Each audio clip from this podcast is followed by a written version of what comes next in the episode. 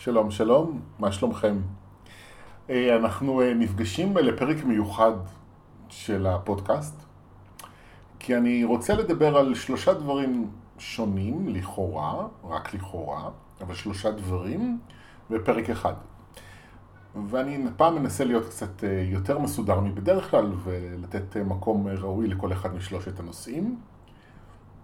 וכמו שאני משער ראיתם לפני שלחצתם על פליי, אנחנו הולכים לדבר על אה, לדייק, להכיל ולשלוט. שלוש מילים מאוד נפוצות בעולמנו בהקשרים של התפתחות אישית ורוחניות, והן שלוש מילים שבמינון כזה או אחר, באופן משתנה, מוציאות אותי מדעתי. ומוציאות אותי מדעתי כי אני מזהה בתוך זה אי הבנה מאוד עמוקה, שהיא גם השתקפות של משהו שקורה בתוכי, זאת אומרת, זה לא סתם מעצבן אותי, כי גם יש את האי הבנה הזו בתוכי, אה, ואני שומע אותה מאוד חזק אצל אנשים. עכשיו, אה, אני מודע לזה שזו אי הבנה, ואני את הדרך שלי אה, עושה מתוך נקודת המוצא הזו, שמדובר באי הבנה. אבל אני גם רואה בחוץ שאנשים מאמינים לזה, שאנחנו אמורים להיות מדויקים, אנחנו אמורים להיות מכילים, ואנחנו אמורים להיות בשליטה. ואלה שלושה דברים שבמובן מסוים הם בלתי אפשריים. והמאמץ להיות כך הוא אה, מאוד, אה, איך לומר, אנחנו משלמים על זה מחיר, בוא נגיד את זה ככה. אבל זה הקדמה, עכשיו בואו נלך מילה מילה ולאט לאט תבינו למה אני אומר את מה שאני אומר. אז קודם כל בואו נתחיל במילה לדייק. אני לא יודע מי אחראי על השימוש הנפוץ במילה הזו בעולם הרוח בשנים האחרונות, אבל אני פוגש את זה בהמון המון אה, מקומות, פוסטים, מאמרים, שיחות עם אנשים, אה, לדייק, להיות מדויק, לדייק, להיות מדויק. ויש משהו מאוד טריקי בעניין הזה. קודם כל אני אגיד לכם שבחוויה האישית שלי, כל פעם שאני אה, קורא בפוסט כזה, אני רוצה להיות מדויק, אה, בואו נדייק, אה, אני בא לי לצאת מהקווים.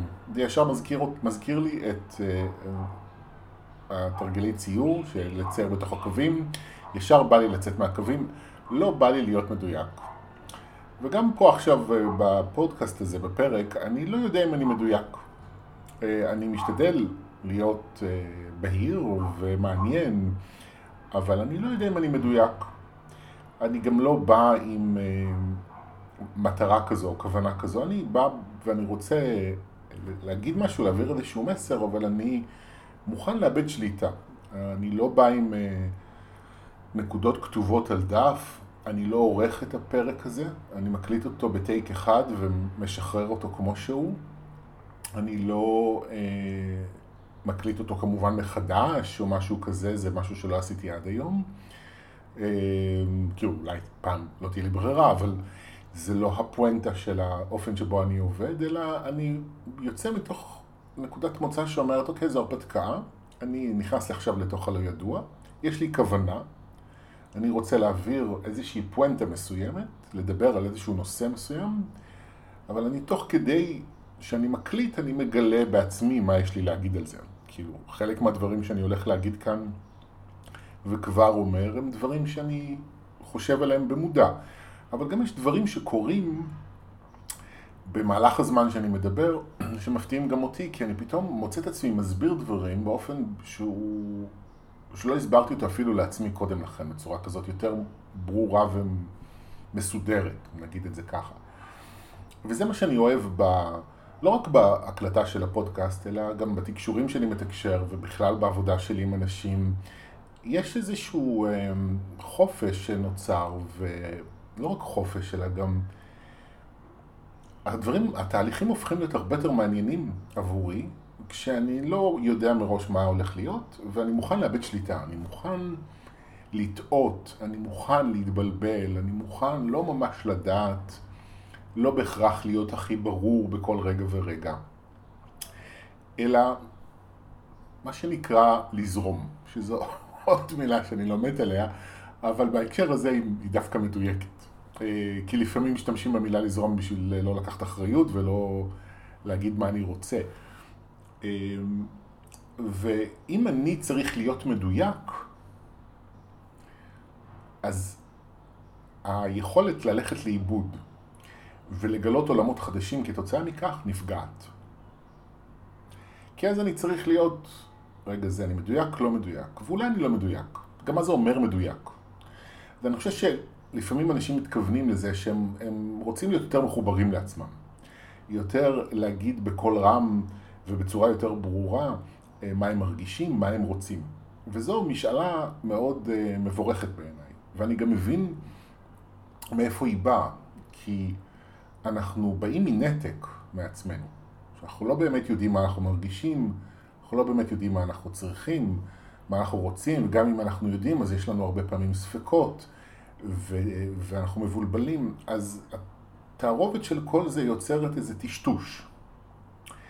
ואנחנו רוצים בתקשורת שלנו אה, להיות יותר ברורים, שזה חשוב גם בתקשורת שלנו עם אנשים, אבל גם בכלל, באופן שבו אנחנו יוצרים מציאות וחיים את החיים שלנו, אה, זה חשוב במידה מסוימת שאנחנו נדע מה אנחנו רוצים. אנחנו בעלי הבית, אנחנו צריכים לדעת מה אנחנו רוצים. אבל עדיין יש משהו במילה דיוק ולדייק, שבשבילי אה, היא כמו לשלוט, ואנחנו נגיע למילה הזו אחר כך בהמשך. היא כמו שליטה. אני צריך לדעת. אבל יש משהו מאוד משמעותי ב... אה, באופן שבו אני חי את החיים ויוצר מציאות במודע ולא במודע, שאני לא, אני, לא שאני לא, שמאוד חשוב שאני אבוא פתוח לשינויים, להפתעות, לדברים שאני לא מכיר ולא יודע. והבסיס של זה, הבסיס של האופן שבו אני חי את החיים, הוא להיות כמה שאני יכול בתשומת לב ובקשר עם מה שאני מרגיש, עם מה שאני צריך, עם מה שאני רוצה. אבל מתוך הבסיס הזה אני פתוח לגלות עולמות חדשים. כי אולי אני לא יודע, ואולי אני... יש הזדמנויות ואפשרויות שאני לא רואה, שאני לא חושב עליהן אפילו. או שאולי אני חושב עליהן, אני רק לא מאמין שזה יקרה. אמ, ו... אה, והפתיחות הזאת היא מאוד מאוד משמעותית. ואני לא צריך לדעת, אני לא צריך לדעת במדויק מה בדיוק אני רוצה, איך אני רוצה שזה יהיה, אני לא צריך לדעת בדיוק מה אני מרגיש ובדיוק מה עובר עליי.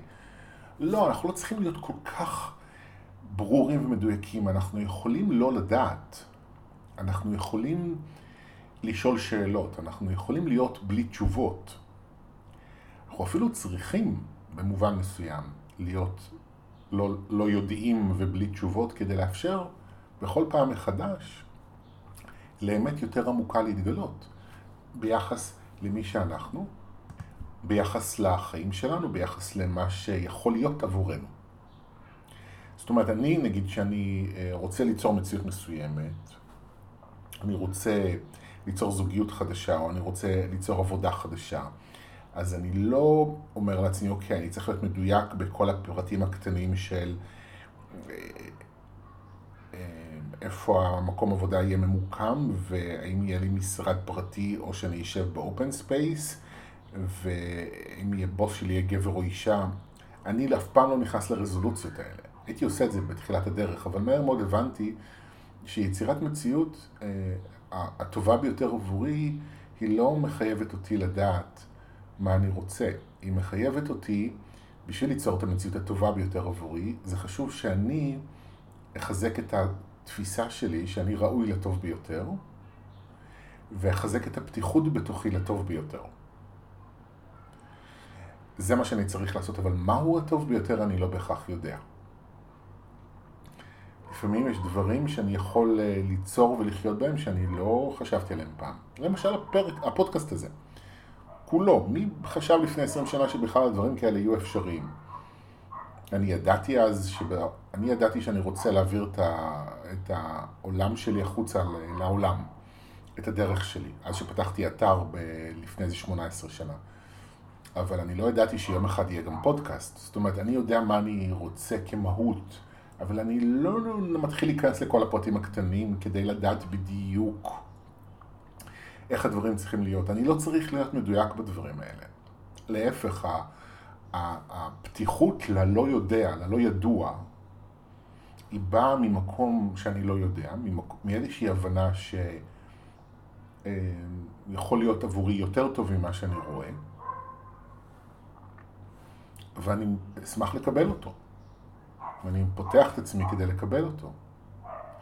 עכשיו, אני יודע שלפעמים, אני רואה את זה אצל אנשים לפעמים, שבתקשורת, אני רגע עובר אה, לפן אחר, שבתקשורת עם אנשים אחרים, נורא חשוב להיות מדויק כדי שיבינו אותי. יש את החוויה הזו שלא מבינים אותי, ואז אני כאילו לא מדויק.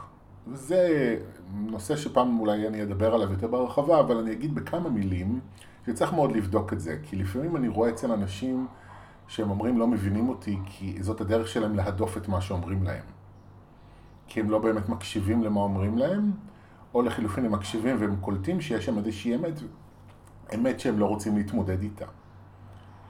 אז הם אומרים, לא, לא מבינים אותי. אני צריך להיות כאילו יותר מדויק, יותר ברור. אמ, ובכל מקרה, גם אם זה בשיחות עם אנשים אחרים, בשיחות עם עצמי, עם היקום, ביצירת מציאות, זה חשוב שאנחנו נשאל שאלות כדי באמת להכיר את עצמנו ולגלות מי אנחנו. אה, עד כמה שאנחנו יודעים. אבל זה מאוד חשוב תמיד להסכים לאבד שליטה, להסכים לא לדעת, להסכים לגלות דברים חדשים, ל- ללמוד אולי שיש דרך אחרת, לראות את המציאות. אולי טעיתי באופן שבו תפסתי את הדברים עד היום, ואני יכול ללמוד אחרת על איך הדברים עובדים. אז בהקשר הזה אני גם יכול להגיד שאם מישהו יבוא ויסביר לי את החשיבות של המילה דיוק, אולי אני אשנה את דעתי, ובפרק הבא אני אגיד, תשמעו, טעיתי בפרק הקודם, בואו כולנו נהיה מדויקים. לעת עתה זה עוד לא קרה, אבל אולי כן. אז זאת המילה לדייק. עכשיו בואו נלך למילה להכיל, שהיא בכלל אה, אפילו יותר נפוצה בעיניי מהמילה לדייק.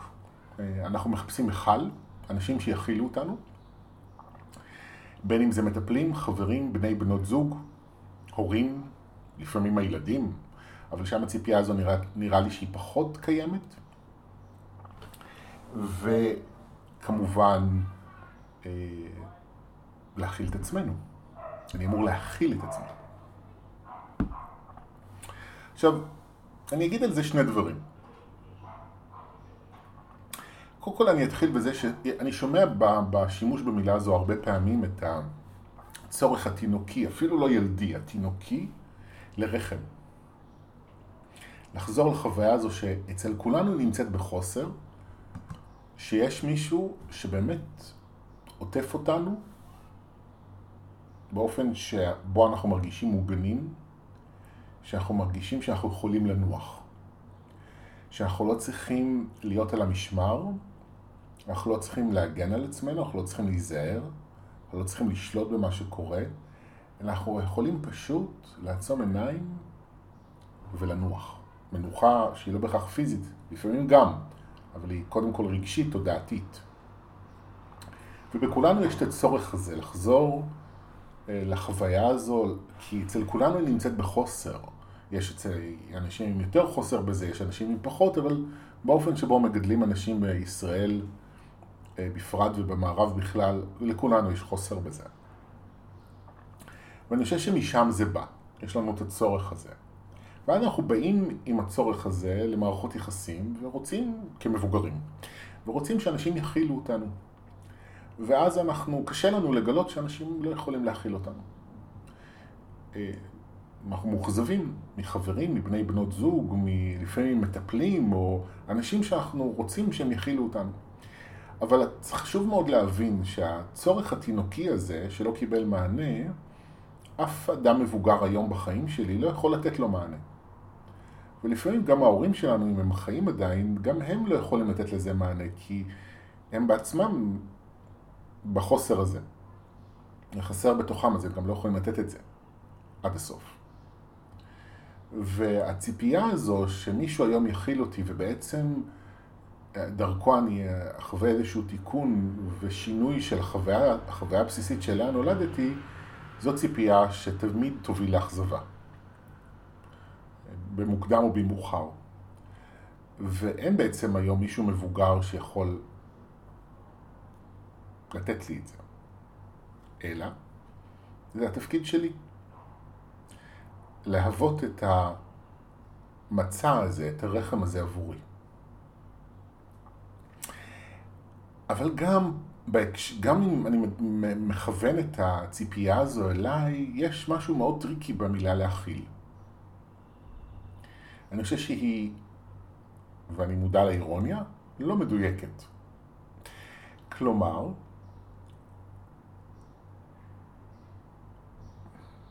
מה שאני לומד ומלמד בדרך שלי זה להיות. זה ללכת עם הדברים עד הסוף. אני, אם אני כרגע עצוב, אז אני מרשה לעצמי לשקוע אל תוך העצב ולבכות ולהיות עצוב עד שזה עובר. אם אני מפחד, אני מרשה לעצמי לפחד עד שזה עובר. אם אני כועס, אני מרשה לעצמי לכעוס עד שזה עובר. אני לומד ומלמד ללכת עם רגשות עד הסוף. ו... ואני בו זמנית מטפל במה שמונע ממני בדרך כלל מלהתמסר לעצמי, שזה רגשי אשמה, שזה פחד, שיכול להגיד לי כל מיני דברים למה לא כדאי לי להיות במה שאני נמצא, וכן הלאה וכן הלאה. ובדרך הזו שאני עושה, כשאני מתמסר לרגש מסוים, הוא מציף אותי. ולא אני מכיל את הרגש, זה אני הופך להיות הדבר עצמו.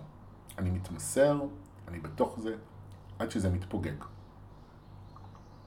וזה מתפוגג. תמיד יש את נקודת האלכימיה, שהרגש הזה משתנה למשהו אחר. שכולנו מכירים את זה באופן ספונטני, אבל אני, בדרך שאני עושה, אני למדתי אה, לעשות את זה בצורה יזומה, נגדיר את זה ככה, כאילו מסודרת. אוקיי, עכשיו אני מזהה משהו בתוך עצמי שאני בדרך כלל מתנגד אליו, ועכשיו אני רוצה להכיר אותו. אז אני לא מנסה להוות עבורי מכל.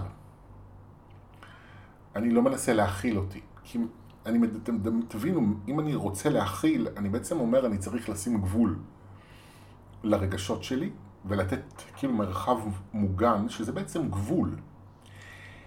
אבל רגשות הם לא משהו שיכול להיות תחום בגבול מסוים. זאת אנרגיה שהיא שהיא בתנועה הטבעית שלה היא מציפה עד שהיא נעלמת. זה כמו גל שבא מהים, מציף את כל החוף עד שהוא חוזר. זה לא משהו שנשאר במקום. שיכול, אוקיי, עכשיו אני מכיל את הים. אני לא מכיל את הים, הים הוא ים. אני יכול להיכנס אליו או לא להיכנס אליו, אבל הים הוא ים. ובעצם כשאני רוצה להכיל משהו, אני מנסה לשלוט בו בעצם, בהפוך על הפוך. זה בעצם צורת שליטה. עוד מעט אני אגיע למילה הזו ואני אסביר מה הבעיה שלי איתה. עכשיו, אתם יודעים, הייתה אצלי מישהי בטיפול, אתם לא יודעים, אבל אני אספר לכם שהייתה אצלי מישהי אה, בטיפול לפני איזה שבוע, והיא נורא התרגשה מהיכולת שלי להכיל אותה. אני לא הגבתי למילה הזו, אה, עדיין, נראה בהמשך, אבל צחקתי, אמרתי, כי אני לא עושה שום דבר בשביל להכיל אותה, אני פשוט מוכן להיות איתה. יש לי את הנכונות ואת היכולת להיות איתה במה שהיא עוברת, להקשיב לה, לא לגעור בה, לא לשפוט אותה, לא להגיד לה שהיא צריכה להשתנות, אה, לא לבוא אליה בטענות, אלא להיות איתה בתוך זה. אני בעצם עוזר לה ליצור אה, מכל, עוזר לה ליצור רחם, לא מכל, עוד פעם אני זה, אבל זה רחם, אבל לא במובן של גבול, אלא במובן של איזשהו מצע פנימי של אדמה שאומרת, את יכולה להיות כמו שאת. אז בעצם אולי מכל זה לא, זה, זה בעצם יצירת אדמה, איזשהו מרחב שאין לו גבול, אבל הוא מהווה איזשהו בסיס תודעתי שאומר אני יכול להיות כמו שאני. ומכאן יש חופש, אז עכשיו אני יכול להרגיש כאב, ואחר כך אני גם יכול להרגיש שמחה, ואני יכול לחוות את היצירתיות שלי גם משתוללת. זאת אומרת, הכל יכול... אה, לצאת ממקומו, מהגבול שאני רגיל לשים לו. אז אני גם יכול להיות מאוד בכיף, אבל אני גם יכול להיות, שוב, בהתרגשות או באיזו התפרצות של יצירתיות שאחר כך מניעה עשייה חדשה מכל מיני צורות. וזה הדבר שאני חושב שאנחנו צריכים ללמוד לתת לעצמנו, להיות אדמה עבור עצמנו. לתת לעצמנו את הבסיס שאומר מותר לי להיות כמו שאני. שיש לזה באמת איזה אימפקט, לא סתם מדברים על אדמה כאימא, יש לזה אימפקט אימהי, רחמי, שמאפשר תמיכה. אבל הפרקטיקה של זה, בדרך שאני בא ממנה לפחות, היא בהתמסרות למה שיש. כי אני הופך להיות הדבר עצמו. אני לא מנסה להכיל שום דבר. אני רוצה להיות מה שיש. מי שאני כרגע. וזו נקודה טובה לעבור ממנה למילה השלישית שאני רוצה לדבר עליה, והיא לשלוט. אם דיברנו על לדייק ולהכיל, עכשיו בואו נדבר על לשלוט. לדייק ו- ולהכיל הרבה פעמים הם וריאציה של המילה לשלוט, פשוט במילים אחרות, אבל האג'נדה שיש מאחורי השימוש במילה הזו, במילים הללו, היא אותה אג'נדה. אני רוצה לשלוט בדברים. אז אני אכיל אותם, אני אדייק אותם, אבל אני לא אאבד שליטה על תוכם. אני לא אטבע בתוך הרגש, בתוך התשוקה, אני לא אלך לאיבוד בתוך מי שאני, אלא אני אצור איזושהי שליטה. ושליטה היא מילה מאוד אה, שנויה במחלוקת, כי נגיד בפסיכולוגיה ובהתפתחות אה, האישית בדרכים היותר מסורתיות, אה, קונבנציונליות, זו מילה יותר נפוצה ולגיטימית. בעולם הרוח יש, בה, יש לה קונוטציה יותר בעייתית, אבל גם בעולם הרוח אני שומע אנשים מדברים. אני צריך להשיג שליטה ברגשות שלי, שליטה במחשבות שלי, אמ, יש כאלה שכבר יותר מתוחכמים, גם בפסיכולוגיה קוראים לזה ויסות, לא קוראים לזה שליטה, אבל זה אותו דבר. ו... ותראו, אני, האופן שבו אני מסתכל על זה הוא ככה. אנחנו באים מאיזושהי חוויה בסיסית של חוסר אונים. ובחוסר אונים שלנו יש גם הרבה פעמים חוויה שאנחנו חסרי השפעה. אנחנו לא יכולים להשפיע על המציאות שלנו כמו שאנחנו רוצים. אז מה אנחנו עושים? אנחנו מנסים לעזור לעצמנו. איך? אנחנו לומדים שממקום שאני חסר אונים וחסר השפעה, שבו אני מנהלים אותי רגשות ודפוסי התנהגות שאני לא רוצה אותם, אז,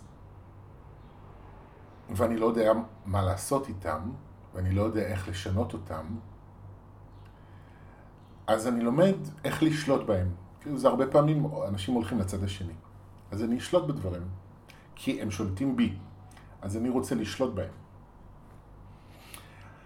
עכשיו, אני לא בהכרח פוסל את זה, כן? כי יש אנשים שזה באמת עוזר להם, וזה גם, יש אנשים שזה עבורם הטוב ביותר האפשרי.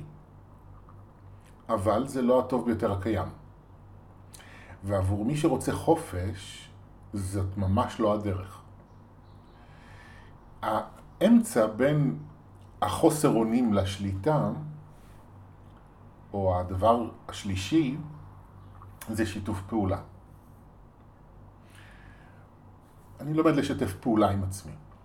עכשיו, מה זה אומר לשתף פעולה? זה אומר שאני לומד לזהות מה קורה בתוכי, רגשות, מחשבות, צרכים, רצונות, תשוקות וכו'. ואני לומד להגיד כן.